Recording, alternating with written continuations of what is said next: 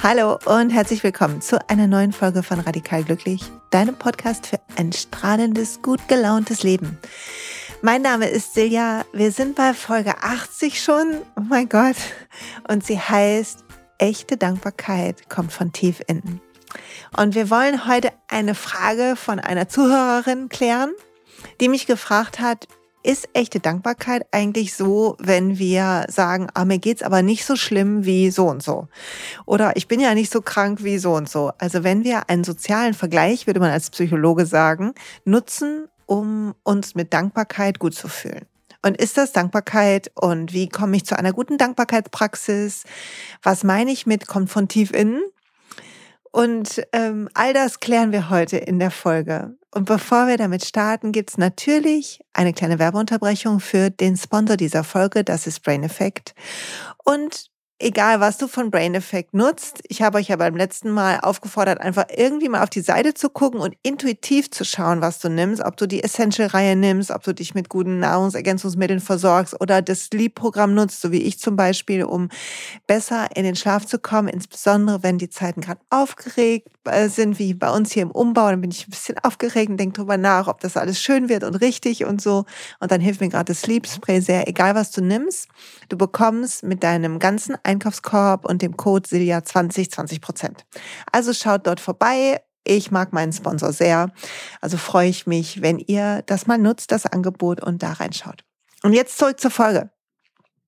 Ihr Lieben, lass mal heute ganz besonders starten mit einem tiefen, guten, vollen Atemzug. Und vielleicht kannst du mit der Einatmung fühlen, wie sich die Decke deines Zwergfells so nach unten senkt und ausdehnen und in der Ausatmung einfach loslassen und fühlen, wie die Luft schwerelos aus dir rausgleitet. Und das noch so zweimal machen, die Ausdehnung deines ganzen Zwerchfells nach unten fühlen. Und ausatmen und loslassen und Schultern und Nacken und dein Gesicht mit weich werden lassen. Und ein drittes Mal einatmen. Und ausatmen.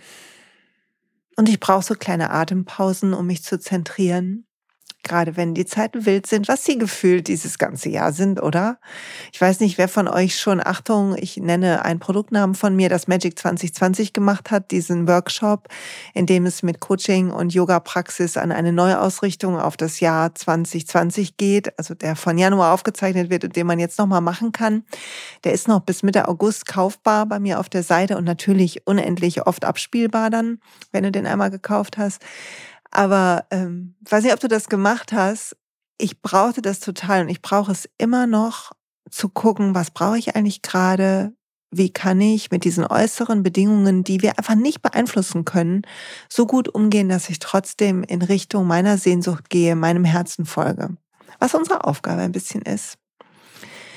Und was wir auch brauchen, um gesund und glücklich zu bleiben und fröhlich radikal glücklich halt, ist Dankbarkeit.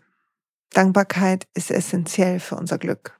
Es gibt so unzählig viele Studien in der positiven Psychologie zu dem Thema Dankbarkeit und mh, mm, wenn wir mal gucken, wieso das so wichtig ist, dann macht es auch einfach Sinn, auf unser Hirn zu gucken und auf die ähm, von mir hier schon öfter erwähnte Neuroplastizität, also dein Gehirn und meins, es verändert sich ständig.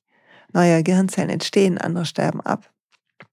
Und weil das so ist, macht es Sinn, das Hirn bewusst umzubauen. Und zwar auf Glück zu trainieren. Darum habe ich damals das Glückstraining gebaut, was es immer noch gibt.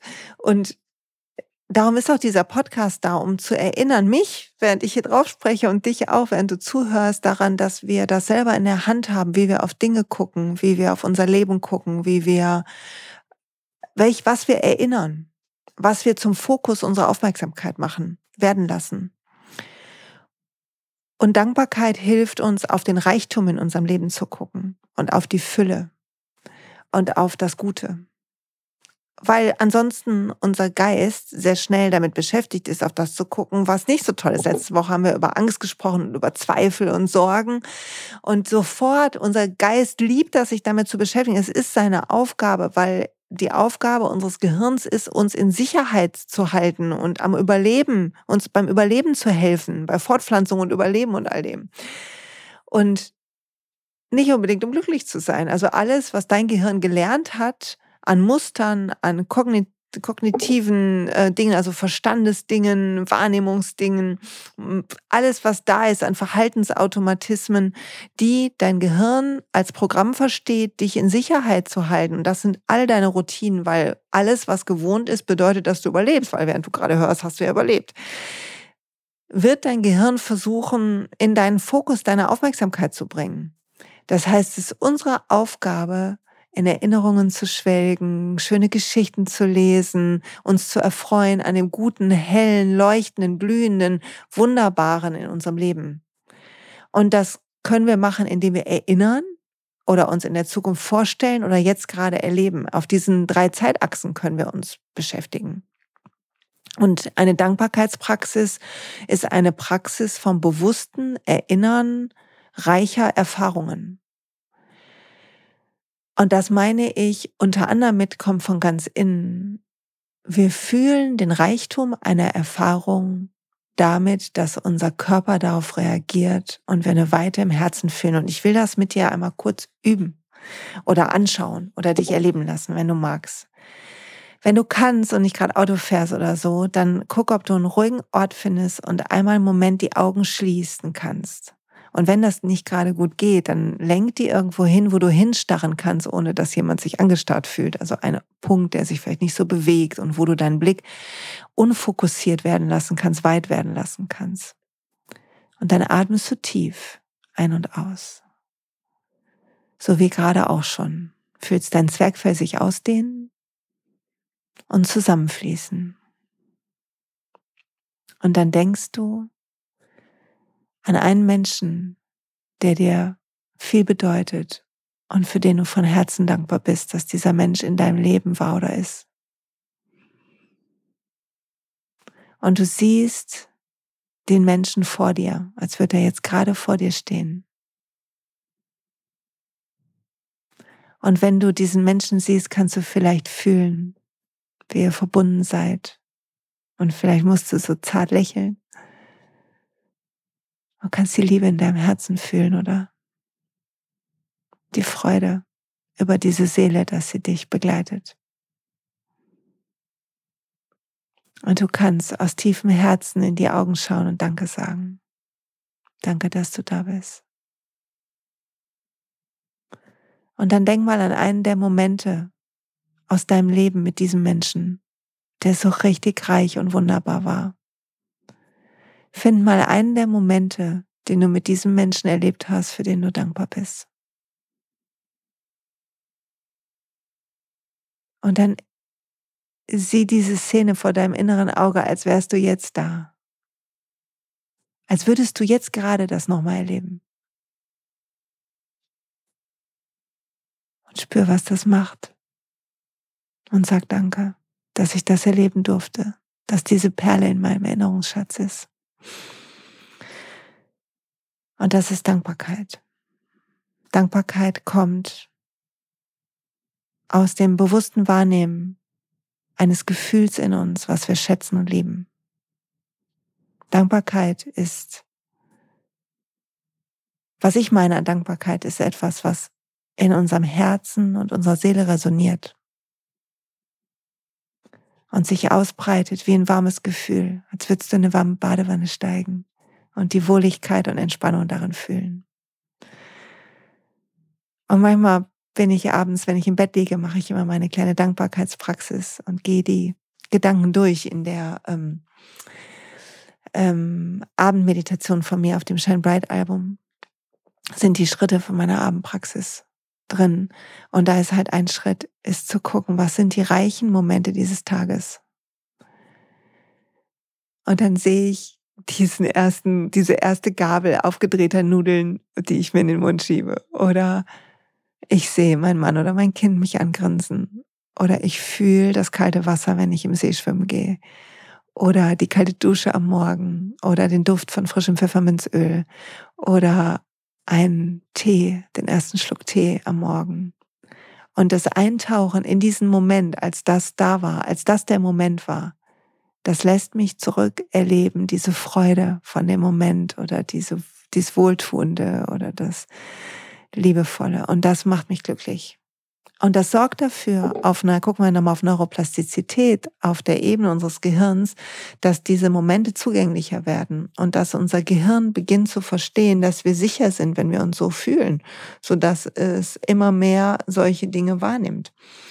Und wenn wir jeden Abend ganz bewusst in Dankbarkeit gehen und die reichen Momente des Tages nochmal erleben, wirklich uns die vorstellen, so als wären wir jetzt, ach, so war das, ja, so sah das aus, oh ja, so hat es geschmeckt, dann also unsere Sinne nochmal erinnern lassen, dann ähm, beginnen wir irgendwann die Welt zu betrachten mit den Augen von, oh, das ist ein guter Moment. Oh, das ist auch ein guter Moment. Und wir bemerken irgendwann den Schatz des Momentes in dem Moment. Und dann beginnt eine zweite Möglichkeit, die du haben kannst, nämlich die guten Momente ausdehnen. Dann kannst du atmen und einen Moment länger in diesem Augenblick bleiben, einen Moment länger diesen Tee riechen, einen Moment länger die Kälte von dem Wasser fühlen, einen Moment länger deine Augen auf einem lieben Menschen lassen. Und dich einfach freuen und diese innere Stille fühlen, in der das, was du gerade erlebst, wieder halt. Wie ein Ort in dir, in den das reinsickert, so reinträufelt wie so warmer Honig. Ich habe ein bisschen Hunger. Man merkt das vielleicht an den Bildern, die ich heute nutze. Ich habe einen kleinen Hunger, kleines Hüngerchen kündigt sich an. Und das ist für mich Dankbarkeitspraxis ich neige manchmal auch dazu, einfach hm, so Sachen runterzuschreiben. Ich bin dankbar dafür, dafür, dafür, dafür. Dann gehe ich meine innerliche Liste der, reich, der reichen Momente ab. Dankbar für die Menschen, dankbar für euch, dass ihr mir zuhört, dankbar für diesen Podcast überhaupt, dankbar für meinen Job, dankbar für unsere Wohnung, dankbar für die Pflanzen hier, dankbar dafür, dass gerade Sommer ist, dankbar, dankbar, dankbar. Das kann ich machen und das macht mir auch ein total gutes Gefühl. Aber das andere, dass einem Moment, der reich war, eine Bühne nochmal geben am Ende des Tages oder am Anfang des neuen Tages. Schafft so einen Raum dafür innerlich, als würde was in uns tiefer hineinsickern. Und das ist Dankbarkeit. Und jetzt gucken wir mal auf Vergleichen, Dankbarkeit und Vergleichen. Wenn wir auf Vergleichen gucken, müssen wir eigentlich auf die Psychologie gucken. Ne? Und ich habe ein altes Buch aus meinem Studium rausgekramt. Sozialpsychologie von Hans-Werner Birhoff habe ich hier in der Hand. Ich verlinke das mal auf dem Blog, wer da Lust hat, einzusteigen in die Welt der Psychologie und es zu studieren. Das war eins der Bücher, das ich sehr gern gelesen habe. Und ähm, es gibt ein, ähm, eine Möglichkeit zu schauen auf unser Verhalten, also auf unser Verhalten mit anderen. Und das ist die Möglichkeit, in der Sozialpsychologie zu gucken auf soziale Vergleiche. Und soziale Vergleiche sagen, dass halt, also basieren eigentlich auf Emotionstheorien, also Theorien zum Thema Gefühle, dass wir halt Emotionen immer mit einer Bewertung in unserem Kopf haben. In Führungskräfteausbildungen oder ähm, auch in dem Buch, was ich gerade schreibe, beschreibe ich das mit Wahrnehmen, Vermuten, Bewerten. Also wir nehmen etwas wahr, aber wir haben eigentlich nicht klar die reine Wahrnehmung unserer Sinne. Also wenn du jetzt gerade dich umguckst zum Beispiel, dann siehst du nicht nur, was du siehst, sondern in dir ist sofort eine Instanz, die bewerten will und die auch Vermutungen, Hypothesen anstellt.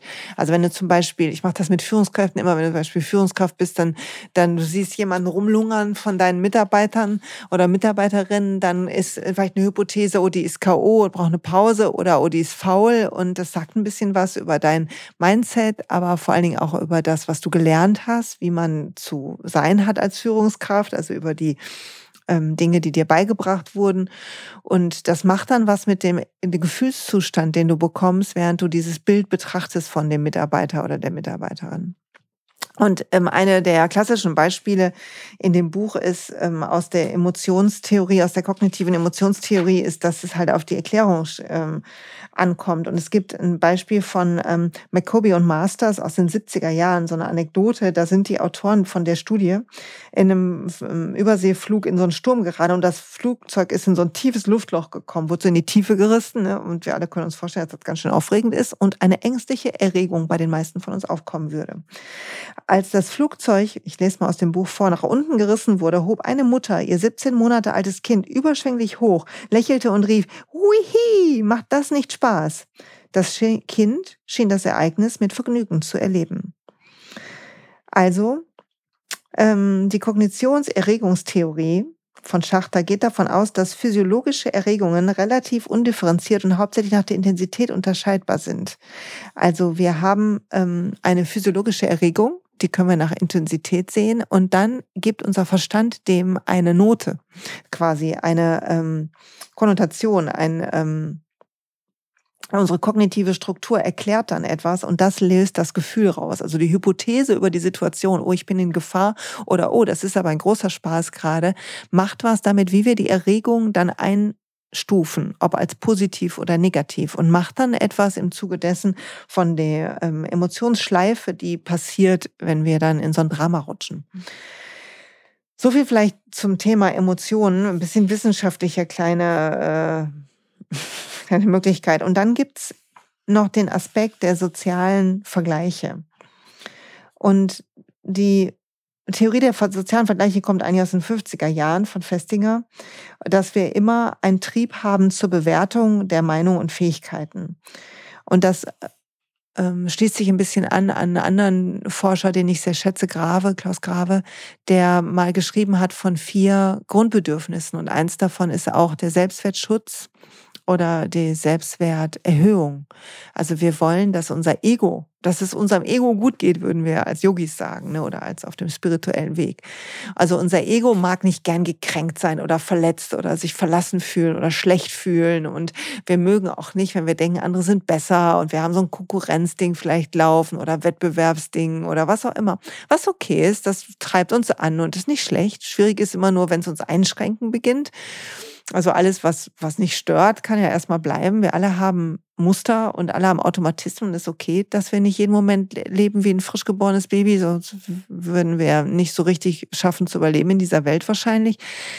Und gleichzeitig wollen wir aber gucken, was ist ein sozialer Vergleich und wie vergleichen wir uns mit anderen? Und ist das gesund? Tut uns das gut, was wir da machen? Und die Frage war ja, ähm, die mir gestellt wurde, kann ich dankbar sein so? Also kann ich sagen, oh, mir geht's ja nicht so schlecht wie den und den. Und mh, mm, die Antwort ist, ja, kannst du. Wenn es dir gut tut, dann mach das doch. Dann ist das nicht, nicht schlecht. Nichts ist schlecht erstmal. Weil es ist ja nur ein Gedanke. Ein bewertender Gedanke, der dir hilft, ein bisschen Entlastung zu fühlen. Andere bewertende Gedanken belasten uns. Oh, ich glaube, ich bin nie so, werde nie so gut wie so und so oder ich werde nie ähm, ähm, so glücklich sein oder das wird nie klappen wie bei denen und denen. Dann haben wir soziale Vergleiche nach oben, also dahin, wo wir denken, wo wir noch nicht wären. Und es gibt soziale Vergleiche nach unten, also jemand oder etwas ist schlechter als wir. Wenn wir soziale Vergleiche nach unten brauchen, also erstmal machen wir das alle unbewusst oder bewusster, aber es ist Teil unseres Verstandes, das zu tun, um uns einzuordnen um auch zu gucken, was sind denn, äh, um Automatismen auch mh, hm, entstehen zu lassen und so weiter. Also es ist Teil unseres Kognitionsapparates, also unseres Denk- und, und Verstandesautomatens. Automatis, oh mein Gott, was rede ich eigentlich? Automatis? Okay, keine Ahnung, ihr wisst, was ich meine. Ähm, und gleichzeitig zeigt es, dass wir in dem Moment nicht bewusst sind und wenn wir es bewusst tun, dass wir gerade etwas brauchen, dass es uns nicht so gut geht. Wenn wir soziale Vergleiche nach unten brauchen, dann brauchen wir etwas, was uns Sicherheit gibt und was uns stärkt. Und das können wir natürlich über dieses einfache Muster unseres Verstandes tun oder aber wir nutzen die Unsicherheit, die wir spüren und dieses Muster, was aufkommt. Ich würde mich jetzt gerne vergleichen mit Leuten, denen es schlechter geht. Atmen, fühlen das und spüren, dass wir eins sind.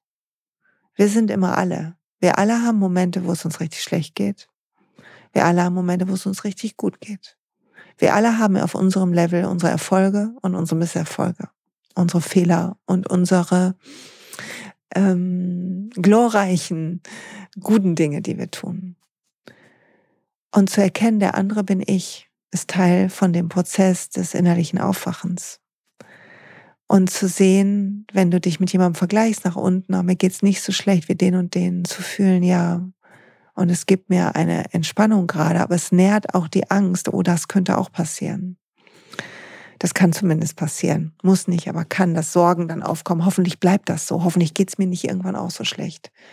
Also willst du vielleicht irgendwann aufwachen und versuchen, dieses Muster nicht, nicht zwanghaft nicht sagen, das ist schlecht oder blöd oder das will ich nicht mehr, das ist irgendwie doof, sondern zu sehen, dass du das machen willst und mit dir Mitgefühl haben und sagen, guck mal, ich fühle noch nicht mich ganz gut und das hilft mir, das auszuhalten gerade. Und ich gebe dem Raum, wie es mir geht gerade. Und ich fühle auch, der andere bin ich. Ich bin die, der es besser geht und ich bin die, der es schlechter geht. Und ich bin die, die ich jetzt gerade bin. Und dir selber mit Liebe und Mitgefühl zu begegnen und dankbar zu sein, zum Beispiel auch für diesen Moment der Erkenntnis, dir die Hand auf dein Herz zu legen. Mach das mal kurz, diese Geste, die Hand oberhalb deines Herzens unter dein Schlüsselbein zu legen. Das ist eine Geste, die uns so gut tut. In diese Hand zu atmen. Und zu sagen, und ich bin dankbar für mein Wachsen und für alles, was ist. Und ich lerne gerade, das anzunehmen und das menschliche Leben anzunehmen mit seinen Höhen und Tiefen und seinen großen Herausforderungen, die wir manchmal kriegen. Und ich lerne auch die Momente, wo ich in reiner Dankbarkeit bin, wo ich an Liebe denke oder Natur oder an etwas, was mir geschenkt wurde, wie ein Kind oder ein Projekt oder ein Menschen, der mir so viel bedeutet einen Moment nur an diese Person zu denken und einen Moment in diesem Denken darin, in dieser Erinnerung aufzugehen. Oder in einem Moment jetzt gerade aufzugehen, wo du jetzt hier vielleicht gerade hörst und einen Moment mal, mach das mal mit mir zusammen. Einen Moment tief zu atmen und wahrzunehmen, was wahrzunehmen ist und in dir fühlen diesen Reichtum von allem, was ist diesen Reichtum von diesem Leben, was du leben darfst. Mit all seinen Auf und Abs, Höhen und Tiefen. Fühlen, dass es in dir wie eine Konstante gibt. Wie eine horizontale Konstante, wo du mit Himmel und Erde verbunden bist, die durch dich fließt, in deiner Mitte, in deinem Zentrum, eine Energie, zu der du immer wieder dich zentrieren kannst und die wie eine Leinwand ist für alles, was hier passiert. Ja, so sieht's aus.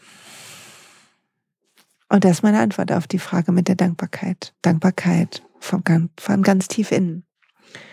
Und ich sage danke fürs Zuhören. Danke fürs Mitmachen. Ich freue mich, deine Gedanken zu hören. Vielleicht magst du einen Kommentar unter den Blogpost lassen oder mir eine Rezension auf iTunes schreiben oder den Podcast einfach teilen und mir deine Gedanken dazu teilen. Ich freue mich, immer von euch zu hören. Wenn du eine Frage hast für einen Podcast, worauf du gerade kaust, dann schick mir das zu. Ich mache gerne Podcasts zu euren Fragen. Macht mir Spaß. Bin gerne hier. Bin hier für euch. Und ich hoffe, das hat dir Google mir jetzt gut getan. Ich bin jetzt viel ruhiger gerade und viel klarer. Und das freut mich auch. Und ich wünsche dir eine fabelhafte Woche, fabelhaften Start in was immer du gerade tust. Hab eine gute Zeit. Bis bald.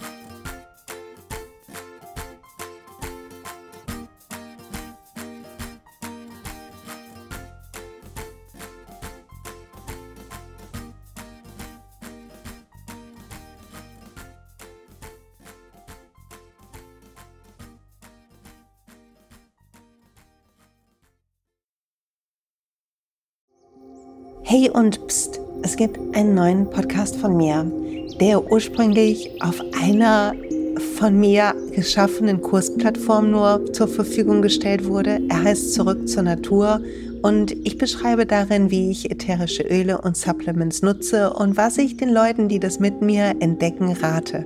Wenn du also Lust hast, auf diesem Weg auch mir ein bisschen zuzuhören, dann findest du zurück zur Natur überall da, wo du auch diesen Podcast findest. Viel Spaß beim Zuhören.